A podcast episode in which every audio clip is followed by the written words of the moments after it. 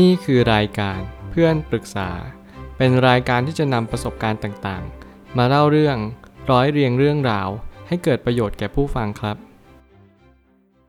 สวัสดีครับ ผมแอดมินเพจเพื่อนปรึกษาครับ วันนี้ผมอยากจะมาชวนคุยเรื่อง พอแฟนเรามีเงินก็จะอารมณ์ดี แต่พอแฟนเราไม่มีเงินก็จะอารมณ์เสีย มีคนมาปรึกษาว่าช่วยตอบหน่อยค่ะ ว่าเราผิดไหมแฟนเราตอนเขามีเงินเขาดูนิสัยดี ดูโอเคคุยง่าย ไม่ทำตัวมีปัญหา วงเล็บ ส่วนตัวเราไม่เคยขอเงินเขานะ และเขาก็ไม่ให้ด้วย แต่พอไม่มีเงินลำบากมาทำไมถึงทำตัวแย่ลงมาก ไม่สนใจอะไร ไม่เอาอะไร แถมกินเหล้าอีก เราเลยเลือกที่จะไม่อยู่กับเขาเราผิดไหมเขาบอกว่าเขาหมดประโยชน์ เราเลยทิ้งเขา แต่ตัวเรากลับคิดว่าทำไมเขาไม่มองย้อนมาที่ตัวเองก่อน ว่าตัวเองดีไหมไม่ใช่เราทิ้งเพราะว่าเขาไม่มีประโยชน์ และอีกความสงสัยคือ ทำไมเวลาคนเรามีเงินถึงทำตัวดีขึ้น แต่พอไม่มีเงินถึงทำตัวแย่ลงคะ ผมมีความชื่นชอบเรื่องราวนี้ ไม่ใช่เพราะว่าอยากให้ทุกคนเจอเรื่องราวแบบนี้ แต่ที่ผมชอบเป็นพิเศษนั่นก็คือ เรื่องราวนี้มีจุดเชื่อมโยงกับเรื่องราวในชีวิตของผม ผมเลยมีความรู้สึกว่า ผมน่าจะตอบคำถามนี้ได้ดี จริง ๆ แล้วการที่เราจะมีความสุขกับการที่เรามีเงินเนี่ยก็เพราะว่าเรามีความคิดที่ไปยึดติดในเรื่องของเงินนั่นเอง เพราะยิ่งเราโฟกัสเรื่องเงินมากเท่าไหร่ การที่เราจะมีเงินเพิ่มขึ้นหรือลดลง ก็ล้วนแต่แปรผันตรงกันกับความรู้สึกของเราในทุกๆวันนั่นหมายความว่าใครที่ต้องการที่จะมีความสุขในชีวิต คุณไม่ควรโฟกัสกับสิ่งนอกตัวมากเกินไป คุณควรจะโฟกัสกับสิ่ง ภายในบ้างไม่ว่าจะเป็นความสัมพันธ์ ความรู้สึก สติหรือสมาธิรวมถึงปัญญาด้วยเช่นกัน สิ่งเหล่านี้มันเป็นสิ่งที่เน้นย้ำว่าเราเนี่ยโฟกัสถูกจุดหรือเปล่าบางครั้งไม่หนำซ้ำถ้าเกิดสมมติเราไปโฟกัสตอนที่เงินเราไม่มี ให้เราโมวแต่ไปกินเหล้าแล้วเที่ยวเล่น สิ่งเหล่านี้จะทำให้เงินเนี่ย ยิ่งรอยหลอเข้าไปอีก สิ่งเหล่านี้เป็นสิ่งที่เน้นย้ำว่าเราทุกๆ คนเนี่ยอาจจะเดินทางผิดก็เป็นได้ หลายครั้งเรากลัว และเราก็หลบหนีด้วยการทำเป็นมองไม่เห็น เปลี่ยนเรื่องไปเลย แล้วก็ทำเป็นคนที่ไม่รับรู้อะไรเกี่ยวกับเงินในบัญชีที่ลดน้อยลง สิ่งเหล่านี้จะทำให้ทุกอย่างแย่ลงไปโดยปริยาย ผมไม่ตั้งคำถามขึ้นมาว่า การที่เราให้ค่ากับอะไร สิ่งนั้นมักจะเป็นตัวกำหนดชีวิตมวลรวมของเรามากที่สุด นั่นหมายความว่าเงินคือสิ่งที่สำคัญที่สุด ถ้าเรารู้ชัดแล้วว่าสิ่งที่สำคัญที่สุดในวันนี้ คือเงิน นั่นหมายความว่าเงินจะมีอิทธิพลต่อชีวิตของเราทั้งหมดทั้งมวล อย่าพยายามให้อะไรมาเป็นสิ่งที่เป็นตัวโฟกัสในชีวิตของเรามากเกินไป ไม่ว่าจะเป็นแฟนเพื่อนความรักความสัมพันธ์ต่างๆ ในสิ่งที่เราไปโฟกัสมากจนเกินพอดี สิ่งเหล่านี้ผมไม่เน้นย้ำเพราะว่าผมไม่อยากให้ทุกคน มองเห็นในสิ่งที่เราไม่เคยคิดที่จะมองเห็น นั่นคือตัวของเราเองเราควรโฟกัสสิ่งที่เป็นนามธรรมหรือเปล่า ความรักความเมตตา สิ่งที่เป็นคุณสมบัติที่ดี สิ่งเหล่านี้มันลายล้อมตัวเราเช็คเช่นเดียวกัน แต่ถ้าเกิดสมมติเราไปโฟกัสในสิ่งที่เลื่อนลอย แล้วก็แปรปรวนผันผวนตลอดเวลา ชีวิตเราก็จะผันผวนตามสิ่งสิ่งนั้นไปด้วยเสมอ การเปลี่ยนแปลงของเราเหล่านี้จำเป็นจะต้องโฟกัสให้ถูกจุด แล้วจำเป็นอย่างยิ่งที่เราต้องเปลี่ยนจุดโฟกัสอย่างเร็วที่สุด อย่าพยายามปล่อยถลำลึกให้เราไปนั่งคิดแล้วก็คุ้นคิดในเรื่องของเงินในบัญชีที่เพิ่มมากขึ้นตลอดเวลา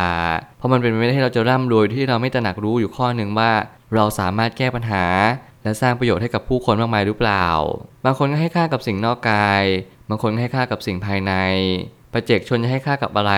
ขึ้นอยู่กับสิ่งใดคือตัวจุดชนวนของชีวิต แน่นอนบางคนให้เงินเป็นสิ่งที่สำคัญที่สุดครอบครัวของผมก็มีบุคคลบุคคลหนึ่งที่ให้ความสำคัญเรื่องเงินมากที่สุด แต่แล้วการจะให้ค่าเงินทองเป็นสิ่งที่สำคัญเนี่ยเขาต้องมีปูมหลัง เขาต้องมีอดีตที่ยาวนานพอสมควรที่เขาจะ ยืนระยะได้นานแล้วมองเห็นว่าสิ่งที่สำคัญที่สุดและสิ่งที่ล้ำค่าที่สุดที่เขาถูกพร่ำสอนคืออะไร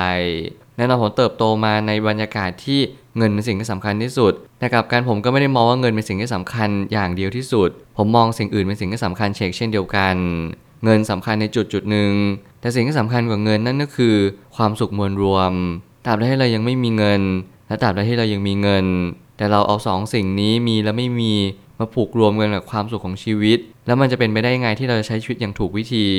รวมไปถึงเราจะใช้ชีวิตอย่างสิ่งที่มันควรจะเป็นจริง ๆ บางครั้งก็ต้องย้อนกลับมาถามตัวเองว่า เราเนี่ยมีความสุขจริง ๆ หรือเปล่า ในชีวิตแบบนี้ คนส่วนใหญ่ใช้ชีวิตตามสภาวะที่เปลี่ยนแปลงไปตามเหตุปัจจัย คนส่วนน้อยเท่านั้นรู้ทันจิตใจของตนและรับรู้ว่าสิ่งภายนอกเป็นเพียงคลื่นกระทบฝั่ง จุดจุดหนึ่งของชีวิตมันทำให้เราเรียนรู้ตระหนักรู้ได้เลยว่า เราไม่สามารถทำอะไรได้มากกว่าการที่เรารู้เลยว่าจิตใจตอนนี้เรา ผันผวนไปตามสภาวะต่างๆ รอบตัวของเรามากจนเกินพอดี เราจึงเรียนรู้ว่าคลื่นกระทบฝั่งนั้นเกิดขึ้นได้ตลอดเวลา เราอยากที่จะทำอะไรหรือเราอยากที่จะเป็นอะไรไม่ว่าอะไรก็ตามแต่มันก็เนื่องด้วยมาจากสังคมนั้นหล่อหลอม ตัวเราอยากทำสิ่งนี้จริงหรือเปล่า แล้วตัวเราอยากเป็นสิ่งนี้จริงๆไหมบางครั้งเราลืมถามตัวเองไปเลย เราลืมตัวตนที่แท้จริงว่าเราไม่ต้องการสิ่งนี้ด้วยซ้ำไป สิ่งนี้ถูกเชฟโดยครอบครัว โดยวัฒนธรรม และโดยสังคม เราลองเรียนรู้ว่าบางทีไม่มีเงินมันคือการกลับมาย้อนถามตัวเองว่าให้เรายังมีอะไรคงเหลืออยู่ ผู้ที่ฝึกจิตใจอย่างดีแล้วเท่านั้น ที่จะสามารถยืนระยะได้ในทุก ๆ สภาวะการ หากใครที่ยังไม่เคยฝึกจิตฝึกใจนั้น เขาเหล่านั้นก็คงจะถูกกระเพื่อมไปตามสิ่งแวดล้อมอยู่ดี เมื่อเราฝึกจิตฝึกใจมาอย่างดีแล้วและเมื่อไหร่ก็ตามที่ เรามีจิตใจที่มั่นคงเพียงพอ เราจะรับรู้เลยว่า อุปสรรคนอกกายของเราเป็นเรื่องเล็กมากๆ อุปสรรคภายในนั้นเรื่องใหญ่กว่ากันเยอะ หากว่าเราไม่สามารถควบคุมพลังภายในได้ เราไม่สามารถรับรู้ได้ว่าตัวเองต้องการอะไรจริง ๆ ในชีวิตเมื่อนั้นเราจะไม่พบเจอความสุขเลยทางออกของชีวิต เราก็ต้องพึ่งพิงคนอื่นตลอดเวลา สิ่งเหล่านี้เป็นสิ่งที่ไม่ควรอย่างยิ่งและเราควรจะเรียนรู้ว่าสิ่งที่มันสำคัญที่สุดในชีวิตก็คือวันนี้ วันนี้สำคัญที่สุด สุดท้ายนี้ บุคคลที่ได้สิ่งล้ำค่า นั่นคือบุคคลที่ได้สิ่งที่ยั่งยืนมั่นคง หากเรายึดเอาสิ่งที่แปรปรวนมาเป็นสาระเราจะไม่สามารถหาความสุขในชีวิตได้เลย จงเอาสิ่งที่ดีเป็นจุดยืนของชีวิต แล้วผมก็เน้นย้ำอยู่เป็นประจำว่า สิ่งที่ดีนำมาทำที่ดี ควรนำมาเป็นสิ่งที่เป็นตัวประกอบของชีวิตที่ดีมากยิ่งขึ้น ตราบใดที่คุณไม่มีชีวิตที่ดีขึ้น ตราบนั้นคุณก็ไม่สามารถที่จะรับรู้ได้ว่า สิ่งที่มันเป็นตัวประกอบในชีวิตที่ดีเนี่ย ก็ต้องเป็นคุณสมบัติที่ดีเท่านั้น วันนี้เราอาจจะยังสับสน วันนี้เราอาจจะยังไม่เป็นตัวเองแล้วก็อาจจะมองว่าเราไม่มีค่าอะไร แต่จริงๆแล้วทุกคนมีค่าในแบบฉบับของตัวเอง เราทุกคนนั้นล้วนแต่รู้ดีว่าเราทำได้ เพียงแต่เราไม่อยากทำการที่เรามีความเชื่อว่าเราทำไม่ได้นั้นนั่นเป็นความเชื่อในอดีต ที่เรามีต่ออนาคต รวมไปถึงสิ่งที่ทุกคนบอกเราว่าเราทำไม่ได้ แต่จริงๆแล้วผมเชื่อเสมอว่าทุกคนมีศักยภาพมากพอ ที่จะเปลี่ยนแปลงทุกสิ่งทุกอย่าง โดยเฉพาะการเปลี่ยนแปลงนิสัยของตัวเอง การให้ค่าเงินทองนั้นเป็นสิ่งที่สมควร แต่อย่าให้อารมณ์นั้นเหวี่ยงแปรผัน ตรงกันกับเงินมากจนเกินไป ลองมองดูให้ดีว่า ตอนที่ไม่มีเงินเนี่ยควรจะมีสติมากกว่า และตอนมีเงินอาจจะเที่ยวเล่นได้บ้างไม่มากก็น้อย เรียนรู้ทุกอย่างมีขึ้นมีลงเป็นสัจธรรมของชีวิต มันคือสิ่งที่เคลื่อนไหวแปรเปลี่ยนไป เหมือนคลื่นกระทบฝั่ง ลองสังเกตสิ่งรอบตัวให้มาก เรายังมีคนรักเราอยู่ไหม เรายังมีลูกหรือเปล่า รักษาเขาเหล่านั้นเอาไว้ให้ดี เงินทองเป็นของนอกกาย สิ่งที่เป็นสาระที่สำคัญที่สุดก็คือความดี ลองดูครอบครัว ลองดูสิ่งที่เป็นความสัมพันธ์ที่ใกล้ตัวที่สุด รักษาเขาไว้ ก่อนที่เราจะไม่เหลืออะไรในชีวิต แล้ววันนั้นแหละเราจะทุกข์หนักจริง ๆ ผมเชื่อว่าทุกปัญหาย่อมมีทางออกเสมอ ขอบคุณครับ รวมถึงคุณสามารถแชร์ประสบการณ์ ผ่านทาง Facebook Twitter และ YouTube และอย่าลืมติด Hashtag เพื่อนปรึกษา หรือ f r ร e n d t a l k ด้วยนะครับ